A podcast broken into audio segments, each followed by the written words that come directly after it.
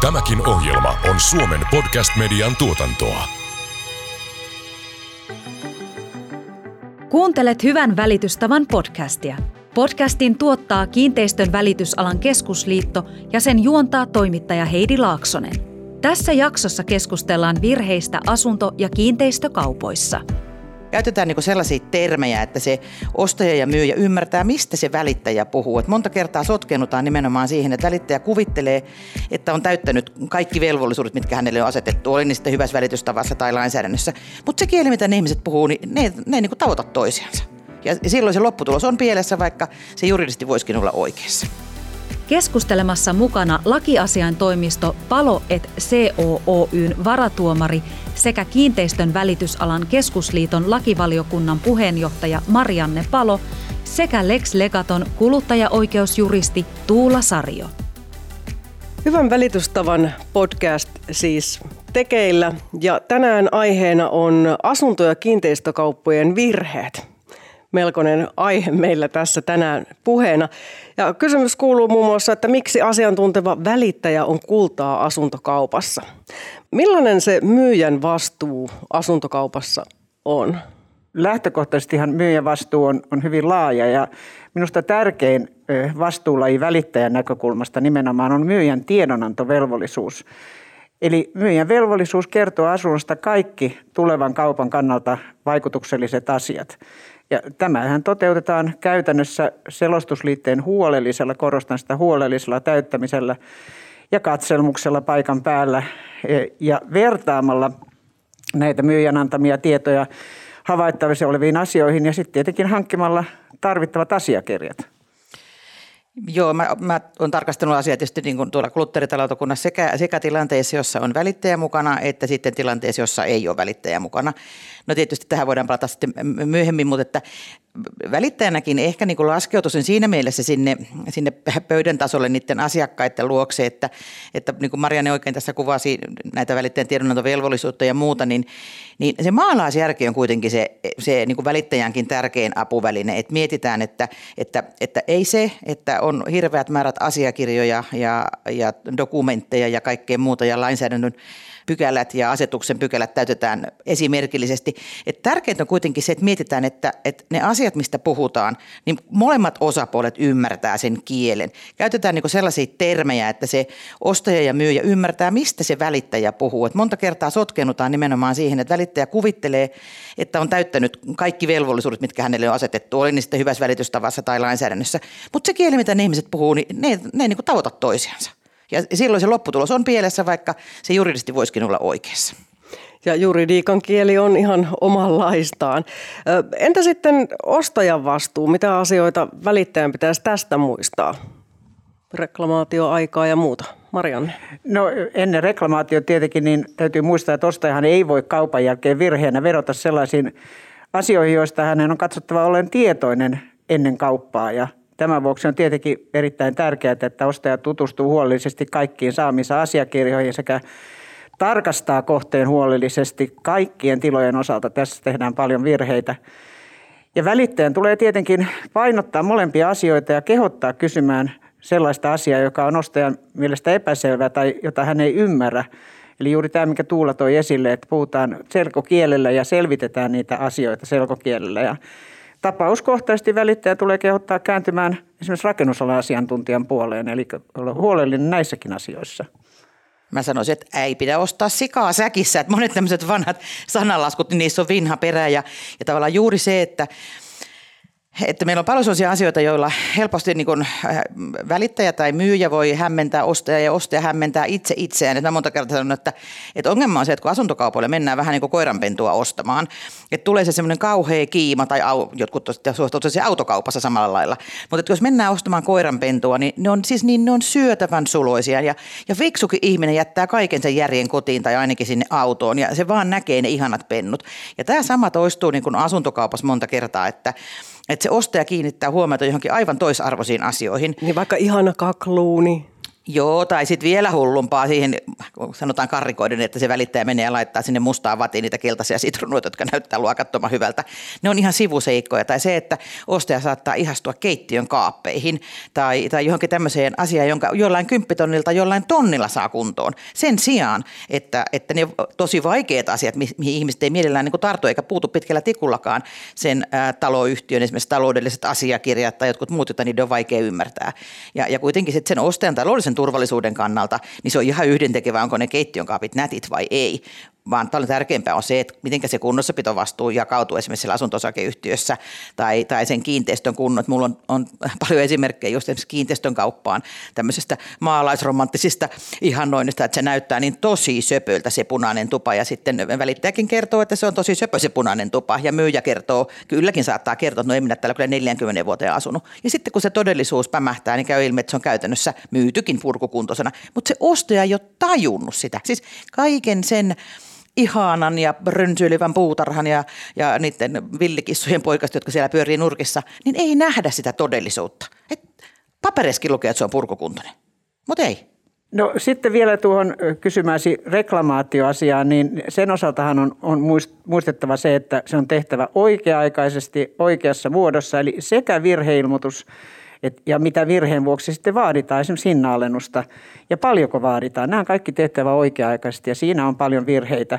Mutta tässä nyt kun puhutaan nimenomaan välittäjän näkökulmasta asioista, niin pitää aina muistaa se kultainen sääntö, että välittäjän ei tule sekaantua ostajan ja myyjän väliseen riitaan, vaan kehottaa siinä vaiheessa, kun tämmöisiä reklamaatioita halutaan tehdä, niin kääntymään asuntokauppa-asioihin erikoistuneen juristin puoleen. Se on tärkeää pysyä erossa ainoastaan silloin, kun se reklamaatio kohdistuu välitysliikkeeseen, niin siihen sitten, sitten sekannutaan. Ja jos, jos reklamaatio kohdistuu välitysliikkeeseen, niin siihen pitää vastata ja heti. Mutta että tämä reklamaatioaika tulee mielenkiintoisesti esiin, jos vertaa niitä kauppoja, jotka tehdään niin kuin kahden kuluttajan kesken ja niitä, jotka tehdään sitten niitä välittäjän paikalla. Että näissä kahden kuluttajan äh, välisissä riidoissa kuluttajariitalautakunnassa tyypillistä se on se, että ne reklamaatio, reklamaatiot ryypätään ja ne ryypätään jopa niin, että siellä puhutaan niin kuin seitsemästä vuodesta ja, ja ruvetaan Oho. menemään sinne niin kuin lähemmäs kymmentä vuotta. Ja, ja se, tulee juuri, se johtuu juuri tästä tiedonantovelvollisuuteen liittyvästä niin kuin hässäkästä, että kun ne kuluttajat, asiakkaat, ostajia ja myyjä eivät ymmärrä, myyjä ymmärrä kertoa sitä kiinteistöstä mitään ja ostaja ei kysyä mitään, niin menee vuosia ennen kuin ne tajuaa, että, että siellä on joku pielessä.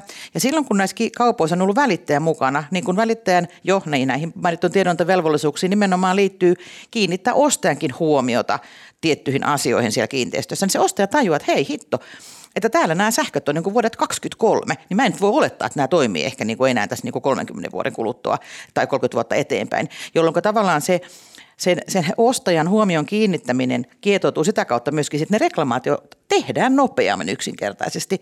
Että mua huvittanut näissä riidoissa, näissä kuluttajien välisissä riidoissa, niin siellä todella vedotaan jopa niin kuin tämmöiseen arvottomuuteen ja kunniavastaiseen toimintaan. Kun kysymys on vaan, että ei ole ymmärretty, miten siellä on eletty siellä talossa. Että se, tämä reklamaatioaika tavallaan tulee tosi monella tapaa. Onneksi silloin, kun on välittäjä mukana, niin välittäjä pelastaa tässäkin tilanteessa tosi monta kertaa. Tällaista erikoistakin voi tapahtua, että joku ostaa kiinteistön tai huoneiston mökin käymättä paikan päällä itse katsomassa sitä. Miten sitten tuota, millainen vastuu on ostajalla tällaisessa tilanteessa? No siis ostaja ei voi välttämättä virheenä vedota myöhemmin havaitsemaansa asiaan. Eli jos se asia olisi esim. ollut havaittavissa katsomuksessa ennen kauppaa, niin silloin, silloin siihen ei voi myöhemmin virheenä vedota, mutta siis salaisiin virheisiin sitten voi tällaisessakin tilanteessa vedota, eli sellaisia, jotka ei olisi ollut havaittavissa siellä katselmuksessa. Eli, eli, eli tota, kyllä se lähtökohta on sekä asuntokauppalain puolella, eli huoneistoja koskien, että myöskin kiinteistöjen puolella, eli maakaaren puolella se, että siellä ostaja tekee sen katselmuksen henkilökohtaisesti. Muuten hän ottaa sen riskin sitten näistä virheiden olemassaolosta tämähän on tavallaan juuri se, se ongelma, että aina kun on, on joku asia, joka, josta todetaan, että olisi pitänyt havaita, niin nehän on aina niitä, että osapuolet on täysin eri mieltä siitä, että mitä olisi pitänyt havaita. Mutta että tästä täytyy muistaa se, että sille yksityishenkilö ostajalle, hänen omalle havaintokyvylleen ei voida asettaa, eikä ole oikeuskäytännössä asetettu kauhean korkeita kynnyksiä, että tietysti jos nyt ihan selkeästi sieltä esimerkiksi laatanto pudonnut seiniltä tai, tai lattiasta puuttuu lankkuja, niin ne on selkeästi semmoisia, mitä pitää havaita.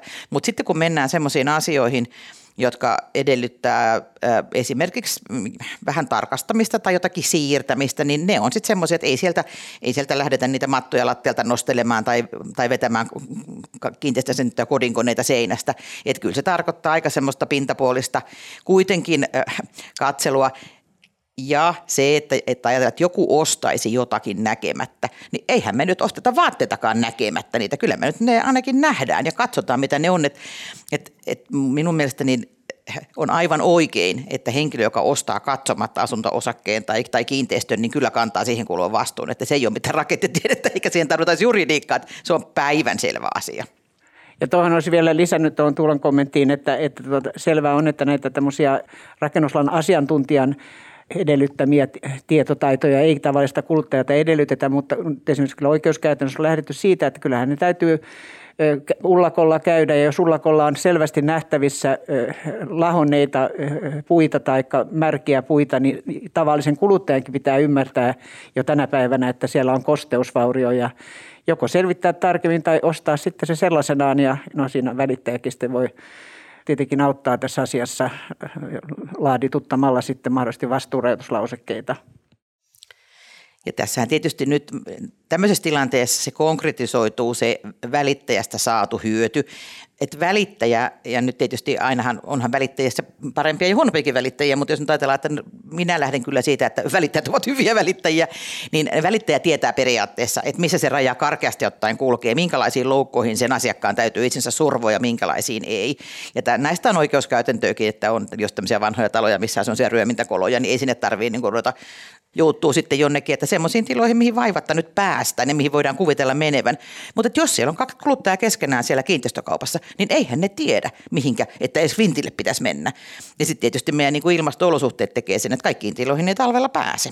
Ja, ja ne on sitten hankalia tilanteita, että jos on semmoisia paikkoja, johon normaali tilanteessa pääsisi, mutta ei pääse esimerkiksi lumen tai jonkun muun tämmöisen vuoksi. Kuuntelet Hyvän välitystavan podcastia. Vieraina varatuomari Marianne Palo ja kuluttajaoikeusjuristi Tuula Sarjo. Milloin sitten syntyy niin sanottu ostajan laajennettu selonottovelvollisuus ja mitä se käytännössä tarkoittaa? Marianne. No lähtökohtaisesti ostajalla ei ole velvollisuutta tarkistaa myyjän tai välittäjän antamia tietoja tai ilman erityistä syytä ryhtyä mihinkään teknisiin selvityksiin, mutta jossain tilanteessa, jos kohteessa on havaittavissa epäilystä aiheuttavia seikkoja, niin kuin tuossa äsken todettiin, että siellä esimerkiksi on lahoa puuta näkyvissä siellä ullakolla, niin, niin semmoisessa tilanteessa voi syntyä tämmöinen erityinen selonottovelvollisuus. Ja yleensä nämä, kun ne liittyy tämmöisiin rakennusvirheisiin tai rakennusongelmiin, niin silloin on asiantuntijan syytä käyttää rakennuslain asiantuntijaa. Ja sitten jossain harvinaisessa tilanteessa voi olla sitten se, että myyjä on sanonut, että hän ei rupea tätä selvittämään, että, että täällä on tämmöinen kosteusjälki, mutta, mutta kehottaa sitten ostajaa lisätutkimuksia. Sovitaan siitä sitten, että miten asiassa edetään. Mutta sen, sen haluaisin jo tässä kohdassa, vaikka myöhemmin mennään tarkemmin kuntotarkastuksiin, niin, niin kuntotarkastusraporteissa, siis hyvissä kuntotarkastusraporteissahan usein on tällaisia kehotuksia tarkempiin tutkimuksiin ja siinä on kyllä sitten todella tarkka paikka, mutta niihin varmaan mennään myöhemmin tarkemmin. Ja vaikka ei, vaikka ei tämmöisiä kuntotarkastuksia tai kartoituksia tehtäskään, niin, niin kyllä se aina on niin, että, että niin kuin kaikessa muussa, niin se aistivarainen havaintointi on aika tärkeää. Että sinne mennään niin puhtailla silmälaseilla ja, ja ei nuhaisena, että, että ihan omat niin kuin havainnointivälineet, silmät ja, ja korvat ja, ja nenä on sellaisia hyviä, että kaikkea semmoisen, mikä omastakin mielestä erityisesti poikkeaa. Et esimerkiksi että jos on voimakasta kellarihajua asuintiloissa, niin kyllä semmoisen pitäisi hälyttää. Että sit missä vaiheessa mennään tähän erityisen selonottovelvollisuuteen, niin et mielellään ehkä niin silloin, kun puhutaan kuluttaja-asiakkaista, niin en, en niinkään kiinnittäisi huomiota tämmöisiin termeihin, vaan just tavallaan miettiä sitä, että tietysti jos on välittäjä, niin välittäjä tajuaa. Mutta jos ei ole välittäjää, niin, niin silloin pitää haistaa ja maistaa ja tunnustella, että jos sormi tuntuu, että se menee seinästä läpi, niin kannattaa miettiä, että siinä saattaa olla joku juju. Siinä saattaa olla joku ongelma, joo. No, tämä alkaa kyllä kuulostaa siltä, että ilman välittäjää ei ainakaan kannata mitään vanhempia kiinteistöjä lähteä ostamaan tai myymään. Mutta sitten jos puhutaan asunnoista ja isännöinti, isännöitsijätodistuksista, niin mitä jos niissä on virheellistä tietoa, niin kenen vastuulla on ne tiedot tarkastaa? Myyjähän vastaa siitä, että todistuksen tiedot pitää paikkaansa. Siis totta kai viime kädessä siitähän sitten vastaa tietysti toimisto, mutta suhteessa ostajaan niin se on selkeästi myyjän vastuulla oleva asia. Ja, ja tietysti isännöitsijätodistuskin on sellainen, että niin kuin kaikkeen inhimillisen toimintaan niin sisältyy virheitä. Ja, ja tuota, kun näitä sitten muutama vuosi sitten KVKLn toimesta selvitin näitä kuluttajariitalautakunnassa ja SKVL valiokunnassa ja Avissa, Avista tulleita näitä kuluttajariitoja, missä oli välittäjä mukana, niin, niin siellä nimenomaan iso osa niistä asiakirjavirheistä oli virheellisiä isännöitsijän todistuksia. Ja, ja virheellisiä siinä määrin vielä, että ne itse asiassa huolenne välittäjä olisi huomannut, että siellä on virhe. Eli ne tiedot olivat ristiriitaisia keskenään. Ja, ja tavallaan tämmöiset asiat, niin usein se, vaikka sanotaan, että virhe on isännöitsijän todistuksessa, niin se virhe saattaa kuitenkin olla sellainen, että se olisi ihan huolellisesti sen lukaisemalla, niin käy ilmi, että ei voi pitää paikkaansa esimerkiksi niiden muiden, muiden saatujen tietojen kanssa, että Minusta aina tilanne on se, että pitää kaikkeen materiaaliin, mitä on, niin suhtautua kriittisesti, eikä mitään pidä uskoa. Että, että jos, jos siellä on joku sellainen tieto, joka vaikuttaa oudolta, niin se pitää selvittää. Tuohon olisi vielä täydentänyt sen, että kun Tuula sanoi, että aina myyjä vastaa ja tietenkin viime kädessä siis se toimisto tai, tai sitten taloyhtiökin. Mutta kyllä välitysliike nimenomaan tässä, minkä Tuula viimeksi otti esille, niin siinä tilanteessa joutuu vastuuseen myöskin ja, ja niitä on siis ei vain grillissä, siis kuluttajariitalautakunnassa, vaan myöskin oikeusasteissa, käräjäoikeus, hovioikeustasossa, että, että kyllä siellä välitysliike, välitysliikkeen on aina, se on juuri tämä, minkä Tuula, ja mikä tässä tulee monta kertaa korostettua, niin on luettava ne asiakirjat huolellisesti ja verrattava niitä. Jos siellä on ristiriitaisuuksia, niin se pallo on välitysliikkeellä. Ehkä sen verran olisin jatkanut tähän vielä, että kun mä tein tätä selvitystä KVKL näistä välitysliikkeen toimista, niin, niin ylivoimaisesti siis, kun ne, mulla oli grillissä näitä juttuja, niin kuin kolme ja puoli sataa, niin niistä lähemmäs 300 oli siis sellaisia, missä oli siis suositettu hyvitystä, missä välitysliikkeellä oli huolimattomuusvirhe. Ja tietyllä tapaa se on niin kuin asiakkaan kannalta, sen kulut, välitysliikkeen asiakkaan kannalta ihan mukava asia, että ne on huolimattomuusvirheitä. Että vaikka ne voi tulla kalliiksi välitysliikkeelle, niin ne yleensä ei hirveästi vaikuta siihen ostajan ja myyjän väliseen suhteen suhteeseen. Ja, ja toisaalta välitysliikkeiden näkökulmasta, niin se, että ne on huolimattomuusvirheitä, niin tarkoittaa, että ne on kuitenkin kohtuullisen helppo korjata. Että et niihin ei tarvita edes hirveästi koulutusta, vaan se, että ottaa sen, sen paperin käteen ja lukee, mitä siinä lukee ja vertaa niihin muihin tietoihin. Mutta että huolellisuutta huolellisuutta, mutta että toisaalta myös kiireessä ihmisille tapahtuu virheitä, mutta eli paperit kannattaa kaikki sitten lukea. No mennään sitten näihin tyypillisimpiin virheisiin. Eli välittäjän näkökulmasta niin tämmöiset eri virhetyypit asunto- ja kiinteistökaupoissa, huolimattomuusasiakirjoissa on varmaankin se yksi. No se on ihan ensimmäinen just, ja niin kuin tässä tuli jo esille, että siellä Grillissäkin suurin osa näistä on näitä huolimattomuuksia, eli joko ei ole hankittu kaikkia tarvittavia asiakirjoja, mutta ennen kaikkea ei lueta ja verrata näitä asiakirjatietoja keskenään ja jää huomaamatta ne ristiriitaisuudet. Ja sitten kun ei lueta huolella esimerkiksi yhtiötä koskevaa ja hankittua kuntotutkimusraporttia, niin voi todella jäädä tärkeää tietoa antamatta ostajalle ja siitä on ihan korkeamman oikeudenkin ratkaisu olemassa. Eli välittäjä voi tällöin syyllistyä sekä selonotto- että tiedontovelvollisuuden laiminlyöntiin ja siitä sitten tulee jo sitten aika suuret rapsut, että sanotaan, että sitten kun oikeusasteisiin joudutaan siis grillin sijasta, niin voi sanoa, että pääsääntöisesti ne ne korvausmäärät, jotka välitysliikkeet sitten tuomitaan korvaamaan, niin ne on paljon korkeampia kuin mitä grillissä. Että grillissä on, on semmoinen välitysliikkeen kannalta kohtuullinen linja normaalisti. Ja to, vielä yhden asian nostaisin tässä esille, joka, joka on niin, kuin niin harmittava, niin kuin se olisi niin helppo hoitaa, jos tekisi sitä huolellisesti, eli se selostusliitteen täyttäminen. Eli ei tehdä sitä huolellisesti, käydä myyjän kanssa läpi jokaista kohtaa ja, ja selvitetä sitä, että minkä takia tähän täytyy vastata sitten rehellisesti ja, ja minkä takia täytyy selvittää tietyt asiat. Ja, ja tällöin jää ostajan ostopäätöksen kannalta tärkeää tietoa saamatta ja sitten vielä se, että se välittäjä ei vertaa sitä selostusliitteellä saamiaan tietoja sitten esimerkiksi isännöitsijän todistuksesta saatuihin tietoja ja huomaa näitä ristiriitaisuuksia. Tästä on paljon siis meillä, meidän toimistossakin vaikka kuinka paljon näitä vuosien varrella ollut, ollut näitä riitoja, että täytyy vielä tässä korostaa, että suurin osahan näistä riidoista, jotka meillekin tulee, niin, niin päätyy sovintoon. Ne ei mene koskaan grilliin eikä ne mene oikeuteen. Eli sanottakoon tässä, että sovintohan on aina se, että kumpikin antaa periksi asiassa ja laajasapu on parempi kuin lihava riita sanotaan.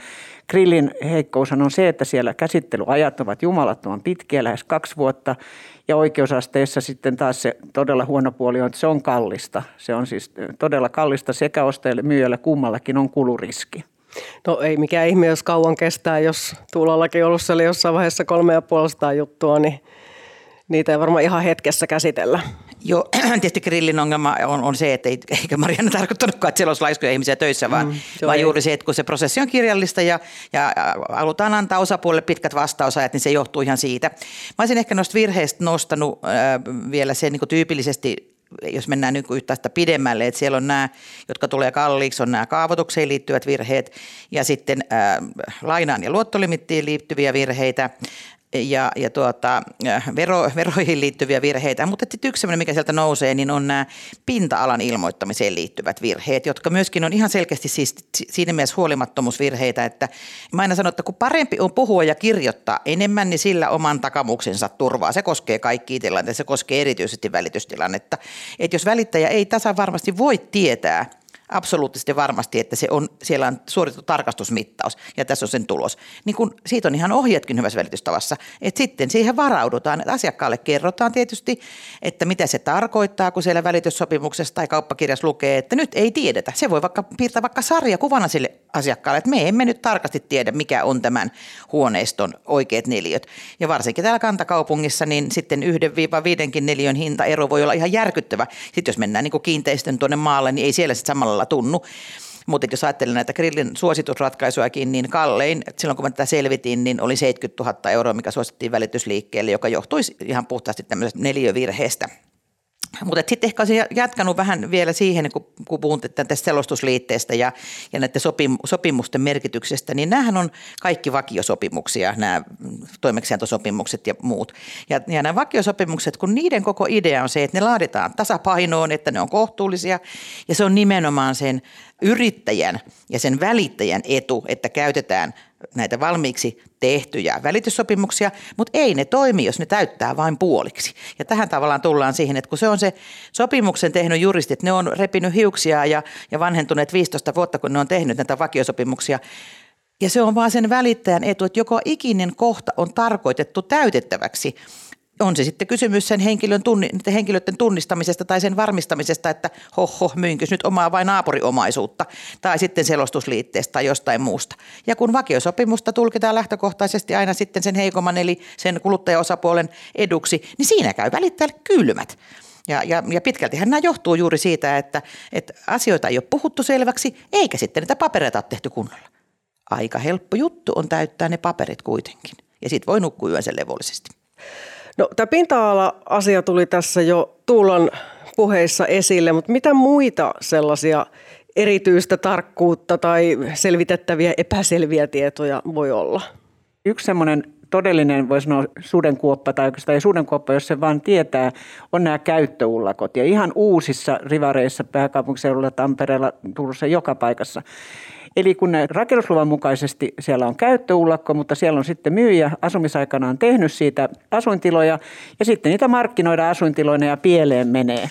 Mutta näistä muista, niin olisin sanonut, että kaavoitukseen liittyen, niin siellä on jatkuvasti näitä ongelmia. Ei hankita riittäviä tietoja tai ei anneta ostajalle niitä riittäviä tietoja. Esimerkiksi kaavasta ilmenevästä aluevarauksesta, joka on ihan, voi olla sen kyseisen kaupan kannalta keskeinen asia. Ja sitten se, niin kuin mikä on hyvässä välitystavassa sanottu, mutta ei vaan noudateta, että kaavoituskatsausta ei hankita. Ja silloin siellä voi tulla esimerkiksi maisemaan vaikuttavia asioita, jotka on ihan ratkaisevia ollut sen ostajan kannalta kannalta. Että niistä on, on paljon grillissäkin ratka, useita ratkaisuja, missä näitä maiseman häviämisiä niin sanotusti uusien rakennusten rakentamisen johdosta tulee, niin nämä on semmoisia, mitkä nyt tulee suoraan mieleen ihan ensimmäisenä. Ja mä olisin tästä jatkanut ja eh, heristellyt täällä näky, näkyvästi etusormeani. Ja, ja se johtuu myöskin siitä, että vaikka sitten olisi hankittu näitä Marianne mainitsemia erilaisia kaavoja ja kaavaotteita ja, ja tuota, selostettu tai kerrottu, että tässä on tämmöisiä poikkeuslupia ja, ja niin edelleen, niin ei se vielä kerro niille ostajille yhtään mitään. Ja, ja näitä äh, aika paljon grillissä just on tavallaan puhutaan siitä, että vaikka ne paperit on hankittu, niin se välittäjä ei ole selostanut ja usein ehkä myöskin sen takia, että se ei itsekään riittävästi ymmärrä niiden kaavamerkintöjen sisältöä tai sitä niiden kaavojen ja kaavamuutosten merkitystä niille ostajaehdokkaille. Esimerkiksi just oli yksi sellainen tapaus, jossa oli markkinoitu ja myyty siis tämmöistä kesäparatiisia, kaukana kavala ja, ja yk, ylhäisessä yksinäisyydessä ja vähän niin kuin tämän tyyppisiä sanoja. Ja välittäjä oli unohtanut ottaa selvää tai ainakaan kertoa ja selvittää asiakkaalle, mikä merkitys sillä oli, että viereisille tontille olikin kuitenkin myönnetty jo kaavasta poikkeus ja siihen tuli kaksi, kaksi tuota asuinkiinteistöä siihen viereen. Et, et nämä on tyypillisesti semmoisia, että et vaikka se välittäjä ehkä luuleekin, että se on täyttänyt sen tiedonantovelvoitteensa oikein, kun se on hankkinut kaikki ne paperit, mutta sen pitää vielä selvittää sille ostajalle, mitä ne tiedot tarkoittaa sen ostajan kannalta. Ja tässä voisin tietysti sanoa, että, että aina kannattaa miettiä, että niin paljon kuin tietysti pitää kunnioittaa sitä omaa asiakastaan ja niitä ostajien myyjiä osapuolia heidän niin tietämystään, mutta kannattaa lähteä siitä, että he eivät ymmärrä asiasta yhtään mitään. Ja silloin se välittäjä tekee kaikista parhaan palveluksen osapuolille, kun lähdetään selvittämään mieluummin juurta jaksain. Ja kun se välittäjä voi aina kirjoittaa ne asiat paperille ja antaa ne osapuolille, ei tarvi olla akuankkaleimoja eikä muita, kun käydään vaan läpi, että hei, tämmöisiä tämmöisiä asioita on nyt kerrottu ja nämä tarkoittaa teidän kannalta tätä. Wow. Se kävi tässä jo ilmi, että tämmöinen huolimattomuus asiakirjoissa on se yksi suurin asia, tai tämmöinen, onko se, sit, onko se vielä riitaa, jos se tulee sinne grilliin, no on se jonkun sortin riitaa, mutta sitten jos lähdetään tota käräjille, niin millaisesta virheestä niitä sitten käydään? No sanoisin nyt mieluummin niin, että, että otet, kannattaa ottaa yleisellä tasolla, mistä näitä riitoja tulee. Että niin kuin mä sanoin, niin meidänkin toimistossa niin suurin osa, voi sanoa onneksi siis sen to, kannalta, niin päätyy sovintoon ilman käräjiä. Mutta tämä pintalavirheet, nyt kun kysyt yleisimmistä virheistä, niin, niin pintalavirheet on jo käsitelty tässä, mutta toinen suuri tämmöinen kokonaisuus on rakennuslupa rakennuslupa-asiakirjoihin liittyvät virheet. Ja, sitten on näitä lainaosuusvirheitä ja tulevia korjauksia. Ja rakennuslupaan liittyen, niin, niin ensinnäkin taas se, ettei hankita kaikkia rakennuslupa-asiakirjoja. Esimerkiksi tyypillisimmällä hirveän yleinen on se, että käyttöönottotarkastuspöytäkirja puuttuu tai lopputarkastuspöytäkirja puuttuu. Eikä varmisteta, että kaikilla rakennuksilla ja muutostöillä on tarvittavat luvat tai että ilmoitetut käyttötarkoitukset vastaavat rakennuslupa-asiakirjoissa määriteltyjä käyttötarkoituksia. Se on niin kuin hyvin, hyvin yleinen ja siitä syntyy pahimmillaan siis kymmenien tuhansien vahinkoja sen takia, että kyseinen kunta esimerkiksi ei suostu siihen, että kun rakennuslupa on mennyt umpeen, että siellä enää sen rakentamisajan kohdan mukaisia rakennusratkaisuja käytetään, vaan vaatii uudempia ja siinä ollaan kyllä sitten todella hankalassa tilanteessa. Ja sitten vielä vahingonkorvauksella tietysti voidaan niin hyvittää sitä mahdollisesti syntyvää virhettä, mutta osa näistä tilanteistahan on juuri sellaisia, että ne, ne väijämättä, niistä seuraa kaupan purku. Ja ne on sitten niin kuin todella hankalia tilanteita, koska silloin sitten kun siellä on raha vaihtanut, sanotaan kolme, neljä, viisi vuotta sitten jo omistajaa, niin ei sillä myyjällä, joka sen on myynyt, niin välttämättä enää ole niitä rahoja missään. Eli silloin sillä saattaa olla sillä ostajalla ja käteensä sellainen tontti, millä se ei tee yhtään mitään, kun siellä on luvattomia rakennuksia. Ja, ja tuota, sitten yhden sen toisen, joka liittyy tähän asiaan, joka ei liity niinkään asiakirjoihin, mutta liittyy ehkä semmoinen vähän modernimpaan ilmiöön, mikä näkyy tuolla myöskin kuluttajariitalautakunnassa, on nämä kieli- ja, kieli- ja ymmärrettävyyskysymykset. Et meillä ostaja- ja myyjäkunnassa on yhä enemmän sellaisia henkilöitä, joille on, on joko kielellisiä vaikeuksia, siis ihan sen takia, että ei puhuta heidän äidinkieltään. Ostajana tai myyjänä voi olla joku muu kuin suomen ja ruotsin kieltä äidinkielenään puhuva, ja, tai sitten voi olla jonkinlaisia muita ymmärrykseen liittyviä vaikeuksia. Ja, ja ne ei välttämättä ollenkaan semmoisia, että ne niin näkyisi millään lailla päälle päin. Ja, ja se on tietysti hankalaa, että juuri itse asiassa oli tuolla grillissä muutama semmoisia juttuja, jossa myyjä ei ollut suomenkielinen äidinkieleltä, jolloin hän ei ollut ymmärtänyt esimerkiksi tarkastaa sen välittäjän laatimia markkinointiasiakirjoja ja muita, tai oli hän yrittänyt lukea niitä, mutta kun hän ymmärtänyt, mitä ne luki, niin siellä oli sitten muun muassa yksi sellainen tapaus, missä oli ilmoitettu, että, että sähköt ja kaikki vesijohdot on uusittu vuonna 2017, kun ne oli uusittu vuonna 1978. Että ostajan kannalta täysin ratkaiseva asia, että jos ostetaan omakotikiinteistöä. Ja nämä on tietysti sellaisia asioita, että me suomalaiset ollaan me ei hirveän mielellään sanota, että hei mä en taju, että mä oon joku tyhmä tai mä en osaa. Ei me semmoista sanota, vaan, vaan me yritetään niin kuin mahdollisimman pitkälle peittää sitä, että ei me ymmärretäkään niitä asiakirjoja. Ja siitä, niin kuin, siitä tulee todellinen soppa ja se vaatii kyllä, niin kuin mä monta kertaa sanottu, että välittäjien täytyy olla niin kuin kaikkien alojen erityisasiantuntijoita, mutta täytyy osata myöskin lukea niitä ihmisiä ja, ja lukea niiden papereiden ohi, että hei nyt toi ei snaijaa yksinkertaisesti. Ja, ja, ja, ja silti voi pelastaa sitten paljon, että sitten jutellaan vähän vaikka kakuista ja leivoksista ja ymmärtää, että et, et, ei, ei meillä ole yhteistä kieltä.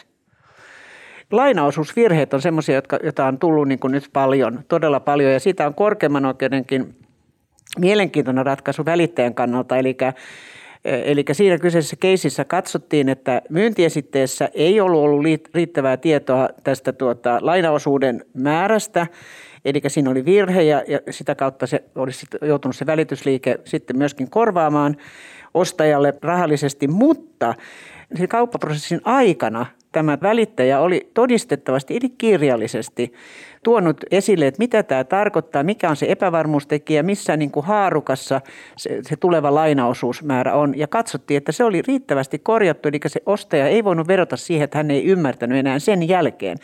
Se on niin äärimmäisen tärkeää muistaa, että että jos siellä tulee joku moka, esimerkiksi huomataan, että myyntiesitteessä ei ole tarpeeksi selkeästi jotain asiaa kerrottu, niin tietenkin tehdään uusi myyntiesite, mutta jos sitä ei pysty kaupan nopeuden vuoksi tekemään, niin sitten kirjallisesti ennen ostopäätöksen tekoa tai lopullista kauppaa, niin viimeistään kerrotaan nämä asiat sitten kirjallisesti. Ja sitten ihan se, että, että kiinnitetään huomiota siihen, just silloin kun puhutaan näistä taloudellisista asioista, niin siihen terminologiaan. Että se terminologia on kristallin kirkas sille välittäjälle, mutta että se on, että myöskin nämä osapuolet sen ymmärtää, että esimerkiksi silloin kun mä tätä selitystä tein, niin tämä luottolimiitti oli siis sellainen, mitä ei välittäjät ollut ymmärtänyt. Mitä se tarkoittaa, mutta ei sitä ymmärtänyt sitten tietenkään se ostaja ja myyjäkään. Ja kun sieltä saattoi tulla sitten jälkikäteen niin aika isoja summia, ja ne vääjäämättä johtivat seurauksiin, jotka sitten kaatuivat välittäjän kontolle. Välittäjän olisi pitänyt ymmärtää ja kertoa osapuolet, mitä se tarkoittaa, että siellä on tämmöinen luottolimitti. Tuula, kerro lyhyesti nyt, jos se kerran näin yleistä on, että ei sitä kunnolla välttämättä ymmärretä, että mitä se tarkoittaa.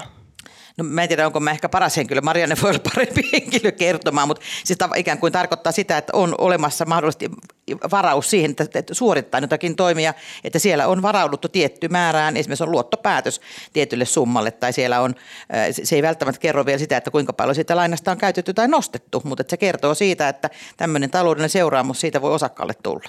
No esimerkiksi jossain taloyhtiön korjaustilanteessa niin hyvä hallitus on ottanut sellaisen hyvän kertoimen, eli esimerkiksi että siellä on 200 000 varattu sen urakan ajaksi, kun ei tiedetä tasan tarkkaan, mitä, paljonko se sitten poikii lisäkustannuksia ja muita. Ja, ja sitä nostetaan sitten sitä mukaan, kun sitä, se urakka etenee ja, ja sitten se aikanaan, kun se urakka päättyy, niin se konvertoidaan sitten lainaksi ja tulee lainaosuudet kaikille. Mutta jos ei niin ymmärretä, että siellä on tämmöinen riski, että se koko 200 000 joudutaan käyttämään, joka voi olla sitten pienessä taloyhtiössä suurikin summa yksittäisen osakkeen omistajan kontolla, niin, niin silloin ollaan juuri tässä Tuula mainitsemissa ongelmissa.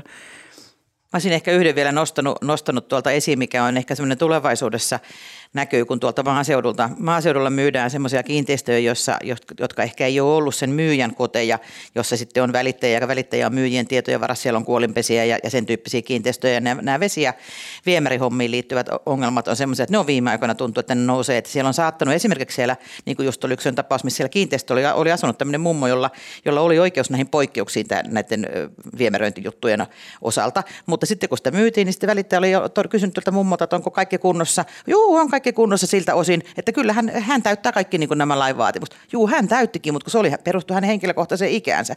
Ja sitten kun se myytiinkin toisaalla, niin kävi ilmi, että eihän se alkuunkaan täyttänyt sitten tämän ostajaperheen niin kuin osalta siis lainsäädännön vaatimuksia.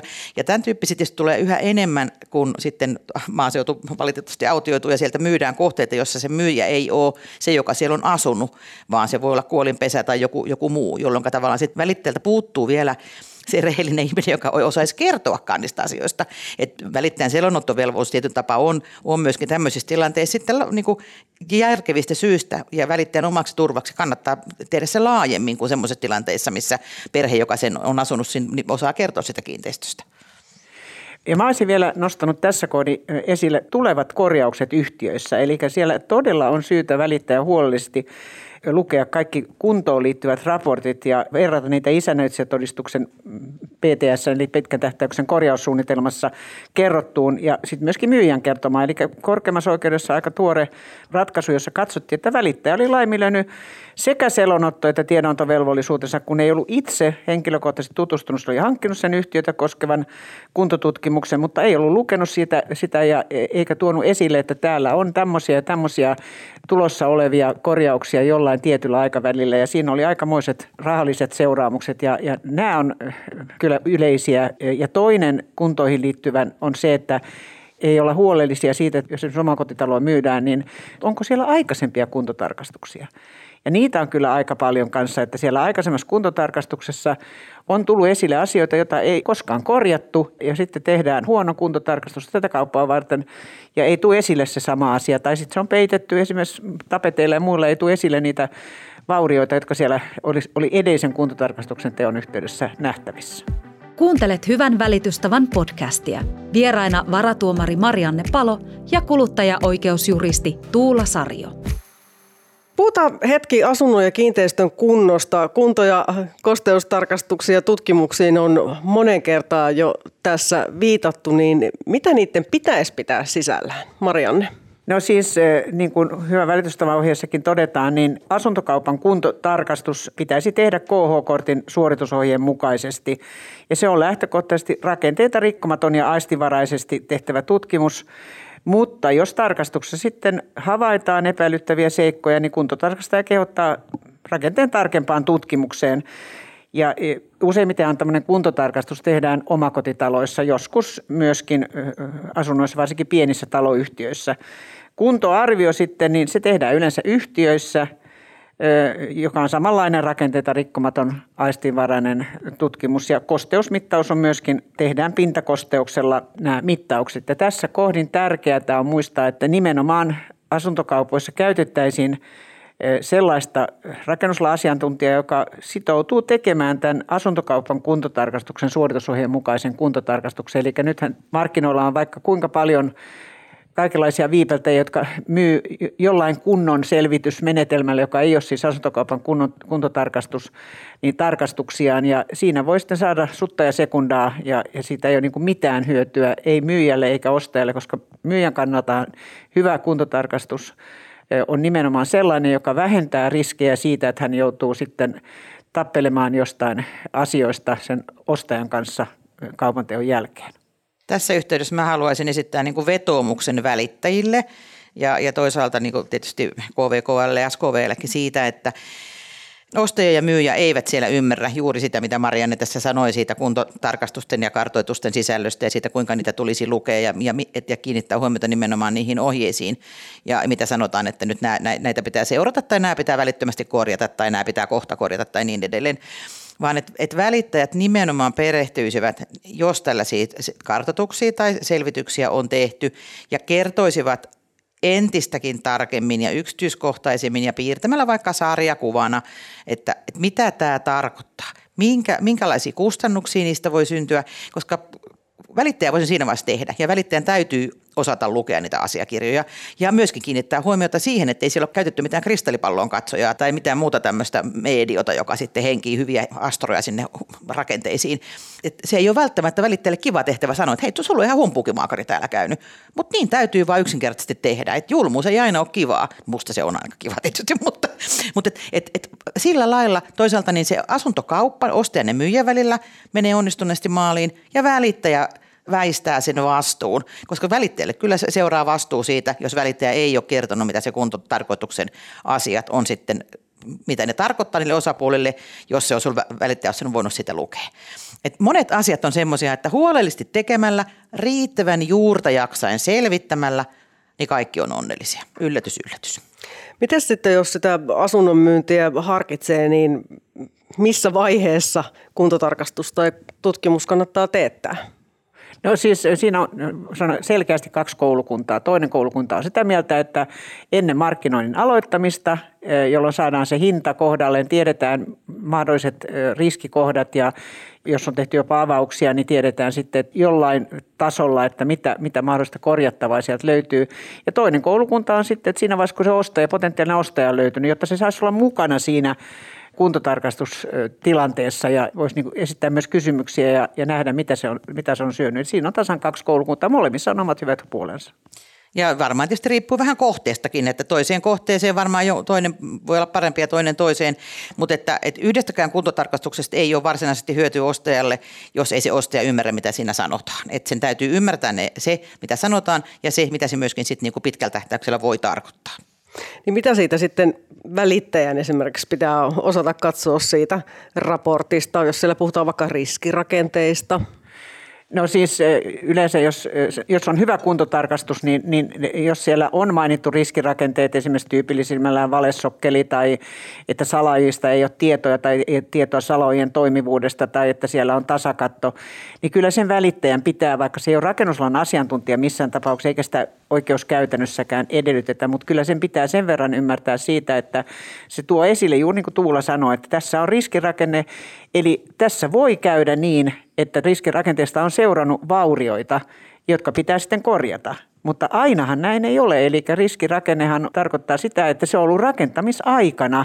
Hyvän rakentamistavan mukainen toteutus, mutta sitten myöhemmin on todettu, että se on vaurioaltis, mutta ei kaikki onneksi, kaikki nämä riskirakenteet, ei ne aktualisoidu vaurioina, mutta siellä on niin semmoinenkin asia, joka pitää sen minun näkemykseni mukaan välittäjän ymmärtää se, että kaikilla, ja, hyvässä kuntotarkastuksessa on aina kerrottu, että kaikilla rakenneosilla lähtökohtaisesti on käyttöikänsä, eli uusimisvälinsä. Ihan niin kuin autokin jossain vaiheessa, no okei, Mersu voi 300 000 ajaa, mutta lähtökohtaisesti salailla on käyttöikä, eri rakenneosilla, putkilla ja muilla on, on käyttöikä, eli uusimisväli. Ja jos, jos se on, niin kuin tuossa ihan alussa, kun Tuula toi esille, että vuonna 2023 rakennettu joku asia, niin se ei enää 2020 ole varmastikaan toimiva. Jos siellä on esimerkiksi salajaputket tehty joskus 40-luvulla, niin ne on tiilisalajaputki, josta ei ole enää tietoa. Ne on aikoja sitten jo hävinneet maan uumeniin. Yksi semmoinen hyvä vinkki niin välittäjille kuin tietenkin kuluttajillekin, joka on hyvin unohtunut, oli hometalkot.fi, joka oli tässä siitä on kohta kymmenen vuotta, niin siellä hometalkot.fi-sivustolla, niin siellä löytyy kaikkien eri aikakausien riskirakennekuvat, siis ihan niin kuin voi sanoa kansankielellä piirrettynä ja näytetään, että minä vuosikymmeninä tätä rakennetta on käytetty salaoista ja, tai valesokkelista lähtien tasakatto, kaikki nämä, jolloin niin kuin se on selvää, että, että jos se on toteutettu silloin ja mitään korjauksia ei ole tehty, niin silloin ollaan juuri tässä, että, että yleisen tietämyksen mukaan ihmisen pitää ymmärtää, että mikään ei kestä sata vuotta vuotta tai no elinkaaren osaltahan on kaksi koulukuntaa, että onko se rakennuksen elinkaari 50 vai 100 vuotta, mutta tähän nyt on turha tässä vaiheessa mennä, eli se on sitten meidän juristien juristien alaa sitten, kun joudutaan leivättämään pöydän ääreen, mutta juuri tämä lähtökohta, että myyjä tietää, mitä hän myy, ja sen mukaan määritellään välittäjän avulla oikea kauppahinta, tiedetään, mitä korjauksia tulee, ja ostaja tietää, mitä ostaa, mitä siellä on tulossa. Jollain aikavälillä, on se sitten vuoden kuluttua tai viiden vuoden sisällä, mutta varustautuu siihen, että mun taloudelliset rahkeet kestää. Salainen virhe tuli mainittua tuossa jossain vaiheessa aikaisemmin, eli niin sanottu piilovirhe. Mikä se semmoinen voi oikein olla? No siis salainen virhe eli piilovirhe on sellainen, jota sen enempää ostaja eikä myyjä ei tiennyt kauppaa tehtäessä eikä niiden tarvinnutkaan tietää.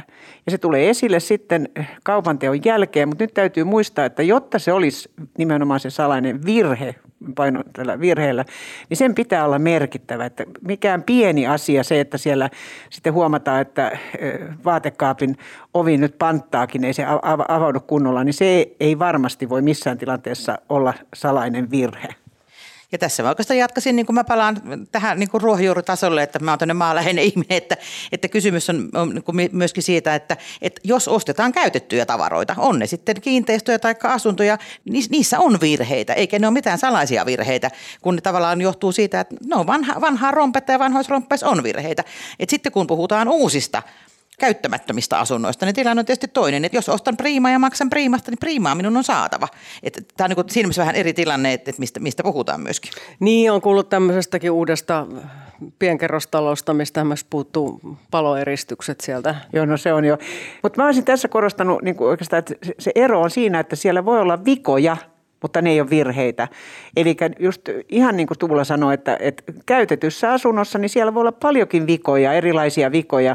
Sitten voi jossain tilanteessa käydä, että kun niitä on tarpeeksi paljon, niin sitten se yhdessä muodostaa virheen, josta voi saada jotain.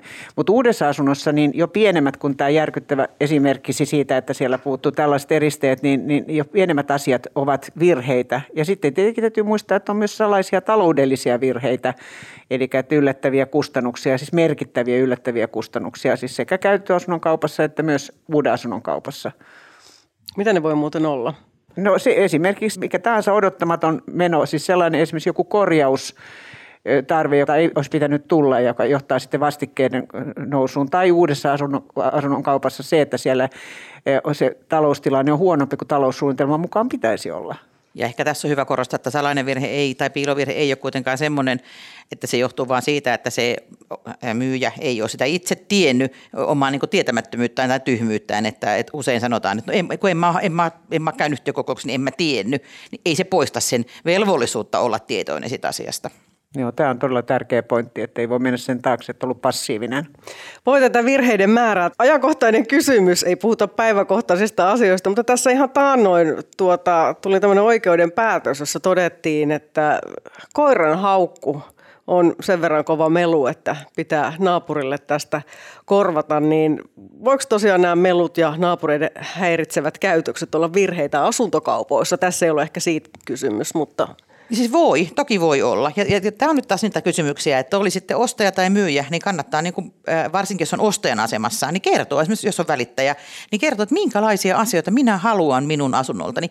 Ja on ihan mahdollista, että ostaja sanoo, että, että minä olen yötyössä ja minun pitää saada nukkua päivät. Että onko nyt tilanne se, että, että minä en voi ostaa sellaista taloa, missä esimerkiksi naapuri antaa pienotunteja koko päivän tai on, on poikkeuksesta meteliä.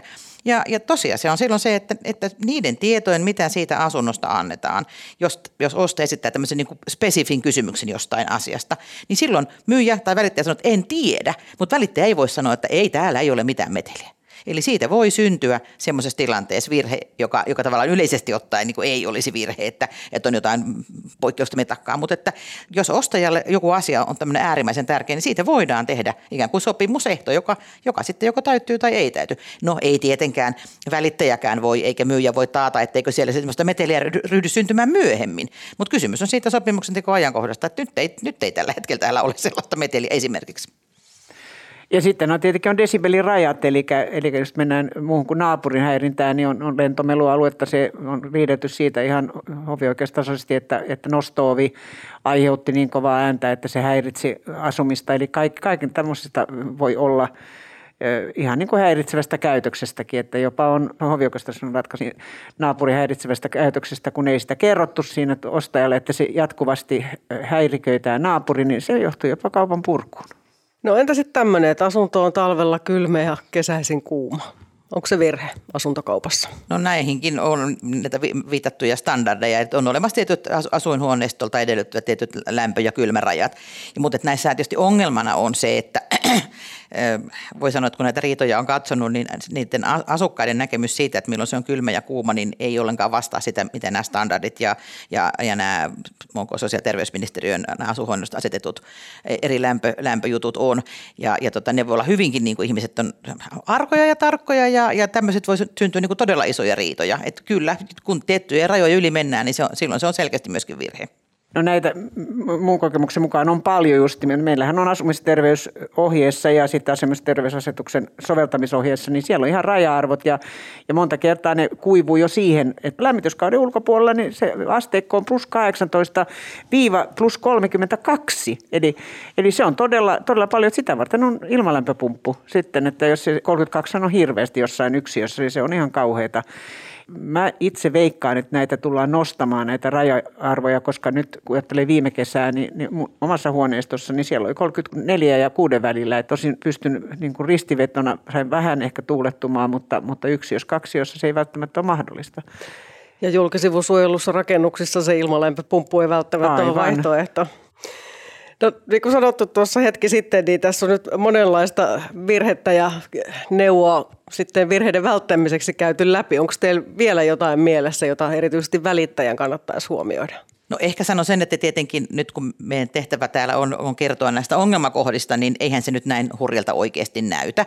Tosiasiahan on se, että sen takia meillä, meillä näitä välittäjiä käytetään, että ostaja ja myyjä, he ostavat asiantuntemusta niiltä välittäjiltä. Ja mä toki toivon, että ostajat yhä enemmässä määrin myöskin käyttäisivät välittäjää. Että kun mä oon näitä selvityksiä KVKLlekin tehnyt, niin se on täysin yksiselitteistä. Että jos ostajalla jommalla kummalla puolella on välittäjä, niin riidat käytännössä katsoen niin kuin puolittuu tai, tai jopa enemmän. Et, et se, että kaksi yksityistä ihmistä tekee keskenään asuntokauppaa, niin siitä ei seuraa mitään hyvää kellekään. Et se on ihan niin kuin fakta. Ja Mä, mä voin sanoa, että vaikka mä nyt on, muuten en olekaan minkään holhoisyhteiskunnan kannalta, niin en hirveästi vastustaisi, jos meillä olisi jonkinlainen velvoite konsultoida asiantuntija asuntokaupassa. Et ne, ne maksaa yhteiskunnallistikin ihan hirmuisesti. Kuluttajariitalautakunnassa ne maksaa, niiden käsittely maksaa siis meille veronmaksajina ja, ja tietysti oikeusprosessit ja kaikki muut, niin eikä siitä kukaan tule onnellisemmaksi, että käy kolme vuotta tai kuusi vuotta riitaa omasta kodistaa. Sehän syö ihmisiä ihan niin kuin, en sano kuinka paljon. Et sääli, ettei asiantuntemusta osteta riittävästi eikä arvosta sitä, mitä sillä rahalla saadaan. Kiitos Tuula Sarjo ja Marianne Palo vierailusta Hyvän välitystavan podcastissa nehän löytyvät sitten internetistä nämä hyvän välitystavan ohjeet. Ja kun sanotaan aina, että virheistä oppii, niin ehkä kuitenkin tässä asuntokaupoilla uutta kotia hankkeessa tai myydessä, niin kannattaa niitä kaikin keinoin yrittää vältellä. Kuuntelit Hyvän välitystavan podcastia. Seuraavassa jaksossa keskustellaan siitä, miten tunnistaa hyvin hoidetun taloyhtiön. Tämän ohjelman tuotti Suomen Podcast Media. Jos pidit tästä ohjelmasta, muista seurata Spotifyssa tai arvostele ohjelma Apple Podcastissa, niin muutkin löytävät ohjelman pariin.